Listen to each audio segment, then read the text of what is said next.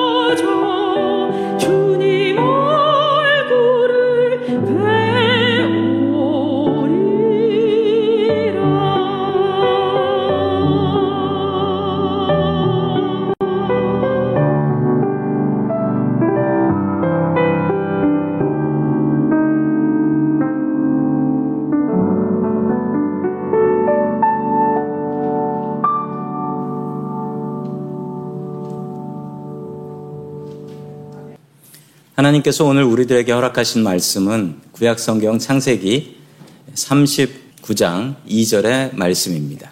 여호와께서 요셉과 함께 하심으로 그가 형통한 자가 되어 그의 주인 애굽 사람의 집에 있으니 아멘. 옛날 노예들하고 지금 노예들하고 다르다라고 합니다. 뭐 지금 노예가 있냐 싶으시겠지만 들어보시면 그렇다 하실 거예요. 옛날 노예들은 해가 지면 일을 안 했습니다. 그러나 요즘 노예들은 해가 져도 불을 켜고 일을 합니다. 옛날 노예들은 주인이 결혼도 시켜주고 어, 살 때도 좋습니다. 근데 지금 노예들은 어, 결혼도 잘 못하고 집도 없답니다.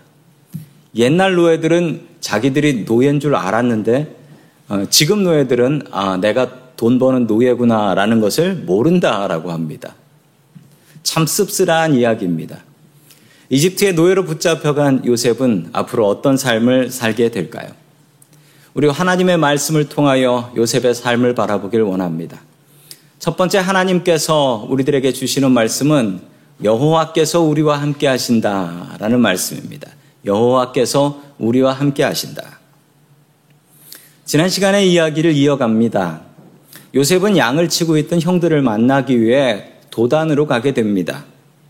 거기서 형들을 만났는데 형들은 요셉을 미워해서 요셉을 죽이려고 했죠. 형제들 중에 루벤과 유다가 말렸습니다.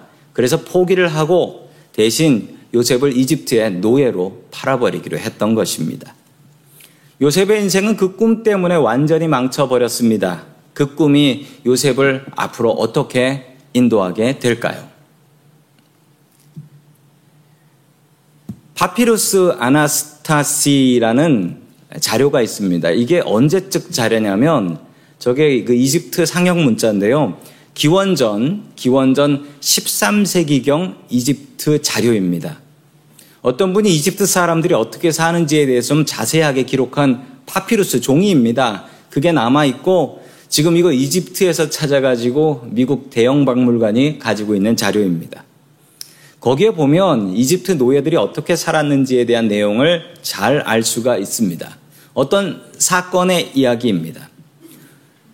어떤 노예를 벌준 이야기가 기록이 되어 있는데 노예 하나를 붙잡아 왔고 그 노예는 자기가 잘못한 것이 아니라고 억울함을 호소했습니다. 그러자 사람들은 그 노예를 붙잡아서 몽둥이로 두들겨 패기 시작했고 그의 팔과 발은 뒤틀렸다라고 기록에 나와 있습니다. 이렇게 실컷 두들겨 팬 뒤에 재판을 했는데 저 종은 아무 죄가 없더라. 이거로 끝입니다. 노예는 아무 권리도 없었습니다. 이게 바로 이집트의 노예들의 삶이었던 것입니다. 이집트 사회는 저 노예들의 노동력에 의해서 유지되었던 사회입니다. 고대 사회들이 대부분 그랬습니다. 고대 로마도 그랬습니다. 로마도 전쟁을 해서 노예를 잡아옵니다. 그러면 그 노예가 죽을 때까지 일을 하고 그 덕분에 로마 시민들은 일 안 하고 먹고 살 수 있었던 것입니다. 이집트에서 잡혀온 노예들이 주로 가던 곳은 큰 공사 현장들이었습니다. 특히 히브리 사람들이 붙잡혀 오게 되면 그들은 주로 벽돌 공장에 배치가 되었다라고 합니다. 그 내용은 출애굽기 1장에 보시면은 벽돌 공장 이야기와 히브리 사람들의 이야기가 나오는 것을 알 수 있습니다. 피라밋 공사장에도 많이 끌려갔다라고 합니다. 왜냐하면 이 피라밋 공사가 너무 위험하고 힘든 공사였기 때문에 이 공사를 이집트 사람들한테는 시킬 수가 없었기 때문이죠. 대부분의 노예들은 이렇게 힘든 곳에서 죽도록 평생 일하다가 죽어갔습니다. 요셉의 운명은 어떻게 될까요? 우리 창세기 39장 1절의 말씀을 같이 봅니다. 시작. 요셉이 이끌려 애굽에 내려가매 바로의 신하 친위대장 애굽사 보디발이 그를 그리로 데려간 이스마엘 사람의 손에서 요셉을 산이라. 아멘. 요셉이 이집트에 도착하자마자 그가 끌려갔을 곳은 어, 노예 시장입니다. 노예 시장에 끌려가면 이제 순서가 되면 사람들이 많이 앉아서 보고 있다가 상품으로 올라오는 노예가 있으면은 노예 상인이 이 노예에 대해서 설명을 합니다. 이 노예 상품성은 이야기하면서 이 노예는 똑똑하고 일 잘하고 힘이 좋습니다. 이렇게 설명을 해요. 그러나 요셉은 17살 먹은 청년이었고 아주 잘생긴 청년이기는 했지만 집안일도 많이 하지 않아서 그렇게 힘을 쓸 수 있는 청년은 아니었던 것입니다. 이런 상품성이 없는 노예는 피라밋 공사 현장이나 벽돌 공장에 끌려가게 됩니다. 그러나 이날 참 별난 일이 있었습니다. 이날 노예 시장에 왔던 사람 중에 바로의 경호실장인 경호대장인 보디발이라는 사람이 직접 노예를 사기 위해서 나왔던 것입니다. 그리고 그의 눈에 웬일인지 요셉이 눈에 들어왔습니다. 사람들은 경매를 시작했고 더 돈을 많이 거는 사람이 그 노예를 사가게 되는 것입니다. 많은 사람들이 사겠다고 했지만 보디발은 더 많은 돈을 제시해서 요셉을 사가게 됩니다. 이렇게 말도 안 통하는 이집트에서 요셉의 첫 노예 생활이 시작됩니다. 그날 왜 보디발은 직접 노예 시장에 나왔을까요? 그리고 왜 보디발은 다른 사람들보다 더 돈을 줘가면서 요셉을 사갔을까요? 그 이유가 2절에 이렇게 설명되어 있습니다. 우리 창세기 39장 2절의 말씀 같이 봅니다. 시작. 여호와께서 요셉 주인 애굽 사람의 집에 있으니 아멘. 성경에 답이 있습니다. 노란 글씨로 나와 있죠. 여호와께서 요셉과 함께 하심으로 이게 답이었습니다. 하나님께서 요셉을 이집트로 보내셨습니다. 하나님께서 요셉을 이집트의 노예로 보내셨습니다. 그러나 혼자 보내지는 않으셨습니다. 하나님께서 같이 따라가셨습니다. 그리고 보디발을 노예 시장으로 이끄셨고 보디발의 마음을 움직여서 요셉을 사가게 하셨던 것입니다. 이처럼 요셉과 함께 하신 하나님처럼 여호와께서 우리 성도님들과 함께 하시기를 축원합니다. 우리가 어떤 상황에 있다 할지라도 성도 여러분, 하나님은 우리와 함께 하시는 것을 믿으셔야 합니다. 우리가 믿던 안 믿던 하나님께서 우리와 함께 하시는 걸 알던 모르던 하나님께서는 지금 우리와 함께 하십니다. 하나님께서 요셉과 함께 하시니 그가 형통한 자가 되었다라고 성경은 이야기하고 있습니다. 주님께서 우리와 함께 하십니다. 삶의 어려운 순간 속에서, 삶의 괴로운 순간 속에서 우리가 우리 주님께서 나와 함께 하시는 것을 인식하고 산다면 내가 어디서 무엇을 하고 있든지 주님께서 우리와 함께 하십니다. 여호와 하나님께서 우리와 함께 하심을 믿음의 눈으로 바라볼 수 있기를 주의 이름으로 간절히 축원합니다. 아멘. 두 번째 하나님께서 마지막으로 주시는 말씀은 형통한 자가 되라라는 말씀입니다. 형통한 자가 되라. 우리는 누구나 형통한 사람이 되고 싶어 합니다. 형통이란 무엇일까요? 제가 국어 사전을 찾아보니까 형통이 이렇게 나옵니다. 모든 일이 뜻같이 잘 되어감. 이런 뜻이래요. 모든 일이 뜻같이 잘 되어감. 자, 그 기준으로 보시자면 요셉이 형통한 사람인가요? 지금 요셉의 삶이 형통하고 있는 것 같아 보이십니까?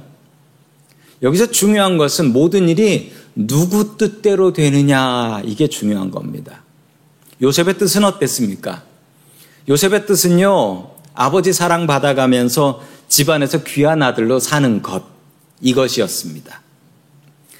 그러나 하나님의 뜻은 달랐습니다. 하나님의 뜻은 요셉을 이집트로 데려가서 이집트의 지도자가 되게 하시는 것이었습니다. 성도 여러분, 우리는 만사 형통한 삶을 원하면서 삽니다. 그래서 우리 잠시 전에 불렀던 찬양도 무슨 일을 만나든지 만사 형통하리라 우리 찬양하지 않았습니까? 그러나 우리의 속을 다시 한번 살펴보면 이 만사 형통함의 기준이 무엇일까요? 내 뜻대로, 내 계획대로, 내 계획표대로 세상이 돌아가기를 바라는 것 아닌가요? 성도 여러분, 우리의 계획이 무너질 때, 우리의 계획이 무너질 때, 우리의 뜻과 계획표가 무너질 때, 우리가 해야 될 일은 무엇일까요? 그때는 하늘을 바라보는 것입니다. 하늘을 바라보시며, 하나님, 다른 뜻이 있으신가요? 하나님, 나를 인도하실 다른 계획이 있으신가요? 내 계획이 무너질 때 하늘을 바라보아야 합니다. 하나님께서 어떤 계획을 가지고 계실까요?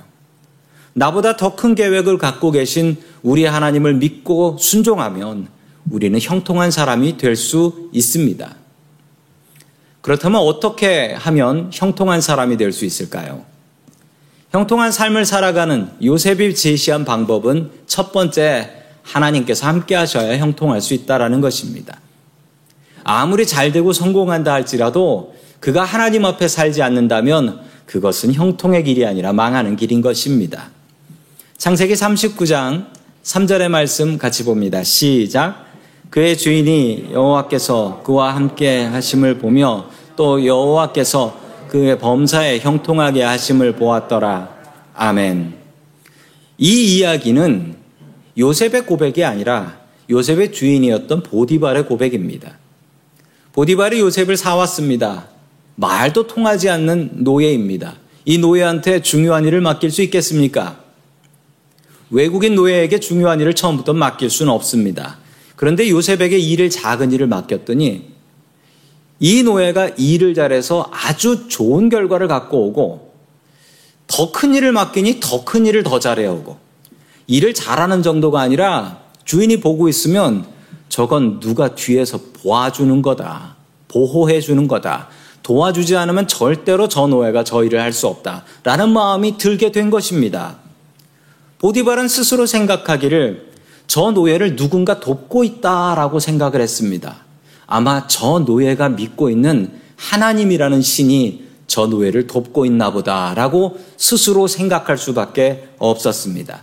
계속해서 4절의 말씀 봅니다. 시작. 요셉이 그의 주인 은혜를 입어 섬김에 그가 요셉을 가정 총무로 삼고 자기의 소유를 다 그의 손에 위탁하니 아멘.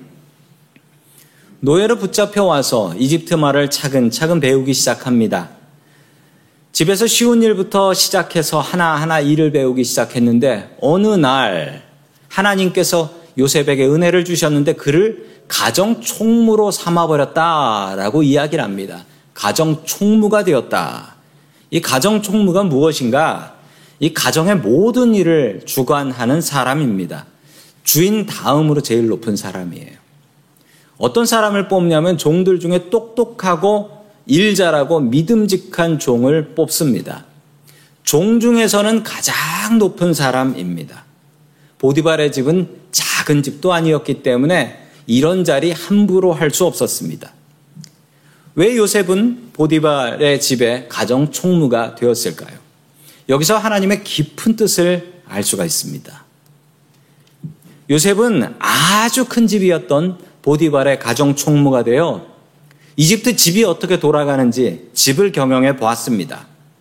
이후에 요셉은 감옥에 들어가게 되지요. 이집트에서 제일 좋은 감옥이었습니다. 그 감옥에 가서 그 감옥 총무가 되어 국가기관인 감옥이 어떻게 운영되는지를 알고 배우게 되었습니다. 그리고 마지막에 요셉은 이집트의 총리 대신이 되어 나라를 경영하게 됩니다. 성도 여러분, 지금쯤 눈치를 채셨나요? 요셉이 고난받은 줄 알았는데 그게 고난이 아니라 훈련이었던 것입니다. 하나님께서 훈련시키시고 교육시키신 거예요. 처음에 쉬운 일을 하면서 이집트 말을 배우고 문화를 배우고 그러면서 차츰 차츰 더 귀한 일을 하게 돼서 끝내 이집트에서 가장 귀한 일을 하는 총리까지 올라가게 된 것입니다. 성도 여러분, 고난인 줄 알았는데 훈련이었습니다. 우리가 당하는 고난도 마찬가지입니다. 성도 여러분들의 삶 속에 고난이 있으십니까? 그러면 그 고난을 훈련으로 생각해 보십시오. 그러면 그 고난이 더 이상 나를 괴롭게 하지 못하고 그리고 지나가고 나면 그때 그 훈련을 자랑할 수 있는 사람이 되는 것입니다. 고난을 훈련으로 여길 수 있는 저와 성도님들 될 수 있기를 주의 이름으로 축원합니다. 아멘. 두 번째 형통한 삶을 살아가는 비결은 복의 근원이 되어야 한다라는 말씀입니다. 간증하시는 분들이 주로 하는 말씀들이 이렇습니다. 내가 하나님을 믿어 복을 받았더니 이렇게 성공하게 되었다. 라든지 아니면 내가 예수를 똑바로 믿었더니 우리 자식들과 손주들이 이렇게 잘 되었다. 라고 간증들을 합니다. 과연 이분들이 형통한 사람들일까요? 요셉을 보시면 진짜 형통한 사람들이 어떤 사람인지 알 수 있게 됩니다. 우리 창세기 39장 5절의 말씀 같이 봅니다. 시작. 그가 요셉에게 자기의 집과 그의 모든 소유물을 주관하게 한 때부터 여호와께서 요셉을 위하여 그 애굽 사람의 집에 복을 내리심으로 여호와의 복이 그의 집과 밭에 있는 모든 소유에 미친지라. 아멘. 요셉이 복 받아서 요셉이 돈 많이 벌어 요셉이 부자 된 것 아닙니다. 요셉이 복 받아서 다시 고향으로 꿈에도 그리던 그 고향으로 돌아가게 된 것도 아니었습니다. 요셉이 열심히 일해서 복을 받으니 그 보디발레 집에 복이 쌓이더라라는 것입니다. 왜 이런 일이 벌어질까요? 성도 여러분, 하나님께서 아브라함을 부르실 때 아브라함한테 뭐가 되라고 했냐면 너 복 받고 잘 먹고 잘 살아라 하지 않으시고 복의 근원이 되라 라고 하셨습니다. 복의 근원이 되라. 우리도 복의 근원이 되어야 합니다. 복의 근원이 된다라는 건 나 때문에 다른 사람이 덕보고 사는 겁니다. 내가 복 받아가지고 다른 사람들도 똑같이 복 받고 사는 것, 이것이 복의 근원이 되는 것입니다. 나 때문에 주위 사람들이 복 받아야 한다는 거예요. 내가 예수 믿고 복 받아서 우리 노숙인들을 먹이듯이 우리 길에 있는 노숙인들을 먹일 수 있어야 됩니다. 그래서 다른 사람들이 복 받게 해야 합니다. 다른 분들을 위해서 기도하십시오. 내 주변 분들 복 받기를 위해서 기도하십시오. 나랑 같이 일하는 일꾼들이 같이 복 받을 수 있도록 내가 부리는 일꾼들이 복 받을 수 있도록 기도하시고 우리 동네 사람들이 나 때문에 복 받을 수 있도록 기도해야 합니다. 이게 진짜 형통한 사람이지요. 나로 인해서 다른 사람들도 복 받고 살 수 있기를 주의 이름으로 축원합니다. 아멘. 세 번째, 형통한 삶을 살아가는 비결은 하나님을 두려워해야 한다라는 말씀입니다. 하나님을 두려워해야 한다. 요셉은 잘생긴 청년이었습니다. 요셉이 잘생길 수밖에 없었습니다. 왜 그러냐면 요셉의 어머니인 라헬이 그렇게 예뻤어요. 근데 제가 좀잘 해보니까 요셉의 집은 잘생길 수밖에 없어요. 할머니인 리브가가 그렇게 또 예쁘게 생겼어요. 그런데 그 더 위로 올라가 보니까 증조 할머니인 사라는 아니 더 미인이었거든요. 이렇게 미인이니까 그 집 애인 요셉이 잘생길 수밖에 없지 않겠습니까? 어, 이쯤에서 저는 갑자기 어머니가 원망스러워지기 시작했습니다. 요셉에게 죄의 유혹이 찾아옵니다. 보디발의 아내가 요셉을 유혹합니다. 보디, 남편인 보디발의 직업이 왕의 경호실장입니다. 그러니 어땠겠습니까? 아침 일찍 나가서 저녁 늦게 들어오고 왕이 어디를 간다라고 하면 퇴근도 못하고 그냥 붙어 있어야 되는 사람입니다. 남편이 집에 별로 없고 집에 돌아올 생각을 안 하니 보디발의 아내가 잘생긴 요셉하고 바람을 피우려고 합니다. 영리한 요셉은 이걸 잘 이용해 먹을 수도 있습니다.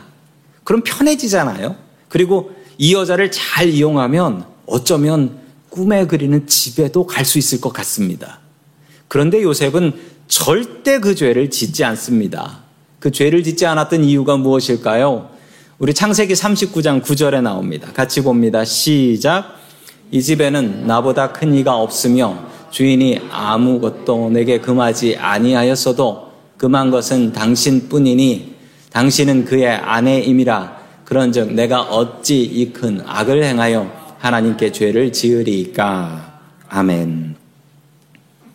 첫 번째 이유는 나를 믿어주시는 우리 주인님 보디바를 배신할 수 없습니다. 라는 것이었고, 두 번째 이유는 내가 이거 하나님 앞에 죄를 짓는 겁니다. 당신 남편한테 죄 짓는 것도 있지만, 하나님 앞에 죄 짓는 겁니다. 당신 남편한테는 안 걸릴 수 있지만, 하나님의 눈은 속일 수가 없습니다. 그러니까 안 됩니다. 성도 여러분, 죄를 멀리 하십시오. 죄를 멀리 하셔야 됩니다. 죄의 자리에 있으면서 죄를 이길 수 있는 사람은 그다지 많지 않습니다.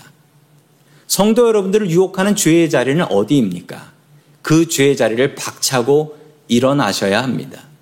만약 이때 요셉이 이 죄의 유혹에 넘어갔다면 이 일을 알고 있는 이집트 사람들이 요셉을 총리로 썼겠습니까? 절대 그렇지 않았을 것입니다. 성도 여러분, 죄의 자리는 피하는 게 제일 잘하는 것입니다. 우리들을 유혹하는 죄의 자리에서 일어나 주님의 자리로 옮길 수 있기를 주의 이름으로 축원합니다. 아멘. 제가 미국 유학을 처음 나왔을 때 그 요셉의 말씀에 참 많이 은혜를 받았던 기억이 납니다. 왜 요셉의 이야기에 그렇게 은혜를 받았냐면 이민 와서 고생하는 모습이 그냥 내 모습과 똑같다라는 생각이 들었기 때문에 그랬습니다. 한국에서 미국 유학 나오려고 생각하고 있었을 때 제가 섬기는 교회에서 저에게 아주 놀라운 놀라운 이야기를 해주셨습니다. 어, 제가 공부하는 동안 저의 유학 비용 모두를 다 대주시겠다라고 약속을 해주셨습니다. 아, 저는 원하지도 않았던 건데 그런 제안을 듣고서 제가 너무 기뻤습니다. 하나님께서도 아, 내가 유학 나가는 것을 아주 기뻐하시는구나 라고 생각하는 증거도 되었습니다. 기쁜 마음으로 유학을 준비하는데 유학 나오기 바로 한 달 전, 한 달 전, 어, 교회에서 이런저런 사정이 생겨서 유학 비용을 전혀 대줄 수 없다라는 이야기를 듣게 되었습니다. 아이고, 하늘이 무너지는 것 같더라고요. 왜냐하면 어, 그렇게 주신다고 해가지고 저는 또 그, 그거 믿고 그렇게 계획을 짰는데 아니 비행기표까지 다 끊었는데 한 푼도 못 준다라고 얘기를 하시니까 아 저는 좌절을 했습니다. 그렇게 유학을 왔고 유학을 와서 아, 처자식을 먹여 살리기 위해서 제가 세탁소 가서 일을 했었습니다. 뭐 세탁소 일이 쉽지는 않았습니다. 앞에서 처음에 일을 배우는데 특히 영어가 영어가 어려워가지고 제가 온 지 얼마 안 돼서 이제 세탁소에서 일을 하는데 어떤 백인 할아버지 손님이 오셨어요. 그런데 정말 아, 비웃지 마십시오. 제가 정말 한심하게도 영어로 돈 계산을 해야 되는데 12하고 20하고 요거를 영어로 제대로 잘 못했어요. 이걸 헷갈려 했던 거예요. 그래가지고 그때 그 백인 할아버지한테 혼나면서 따라 해봐라고 하면서 예, 영어 레슨을 거기서 받았던 경험도 있습니다. 아니, 그러고 나니 제가 너무나 한심한 거예요. 김 목사가 미국 와서 세탁소 김 씨가 된 거 아니겠습니까? 그리고 아니 저한테 그런 약속을 했던 교회가 너무 미웠어요. 제 마음속에 그런 분노가 있었는데 그 순간 하나님께서 저에게 어떤 마음을 주셨냐면 목사면 하나님 의지해야지 하나님 대신에 교회 의지하고 돈 의지했나? 이 마음을 팍 주시는 거예요. 그리고 나는 너를 배신하지 않았는데 어, 그때 제 정신이 번쩍 들었습니다. 그래, 힘들어도 목사가 목사면 교회 가서 주님의 일 해야지.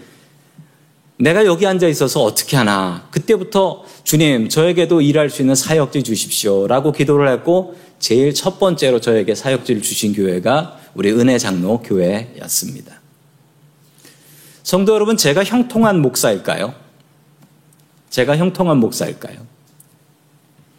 제 계획대로 생각하면 저는 형통한 사람이 아닙니다. 아, 계획대로라면 어, 유학비용 다 받아가지고 공, 그뭐 그렇게 살았어야 되는데 그리고 공부하고서 한국 싹 들어갔어야 되는데 이게 제 계획이었거든요.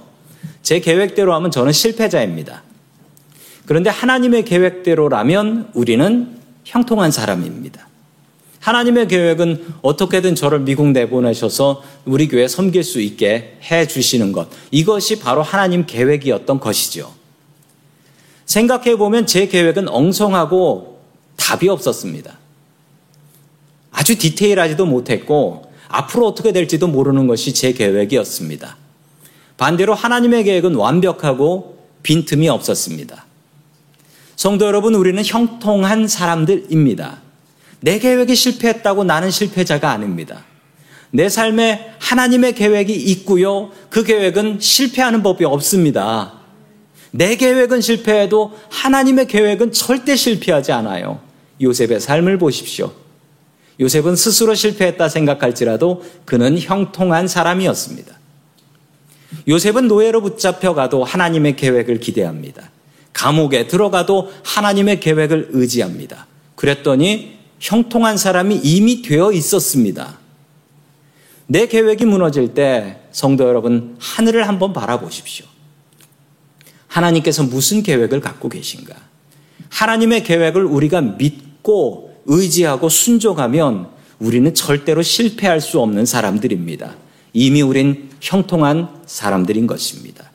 요셉처럼 어떤 상황 속에서도 형통한 사람들 될 수 있기를 주의 이름으로 간절히 축원합니다. 아멘. 다 함께 기도하겠습니다. 우리를 형통한 삶의 길로 초대하시는 고마우신 하나님 아버지. 주의 백성들의 예배와 기도를 받아주시고 주님의 귀한 말씀을 깨닫게 하시니 감사드립니다. 주님, 우리들은 어리석어서 늘 주님께서 함께 하심을 잊고 살아갑니다. 힘겨운 삶의 자리에서 우리 주님의 부재를 원망하며 살아갑니다. 임마누엘의 하나님을 우리의 적은 믿음으로 인식하며 살아갈 수 있게 도와주시옵소서. 주님, 우리도 요셉처럼 형통한 자가 되기를 소망합니다. 늘 하나님과 동행하게 하시고 복의 근원으로 살게 하시고 하나님을 두려워하며 살 수 있게 도와주시옵소서. 내 계획이 무너져도 절대 무너지지 않는 주님의 계획을 의지하며 살게 도와주시옵소서. 우리를 형통케 하시는 예수님의 이름으로 기도드립니다. 아멘.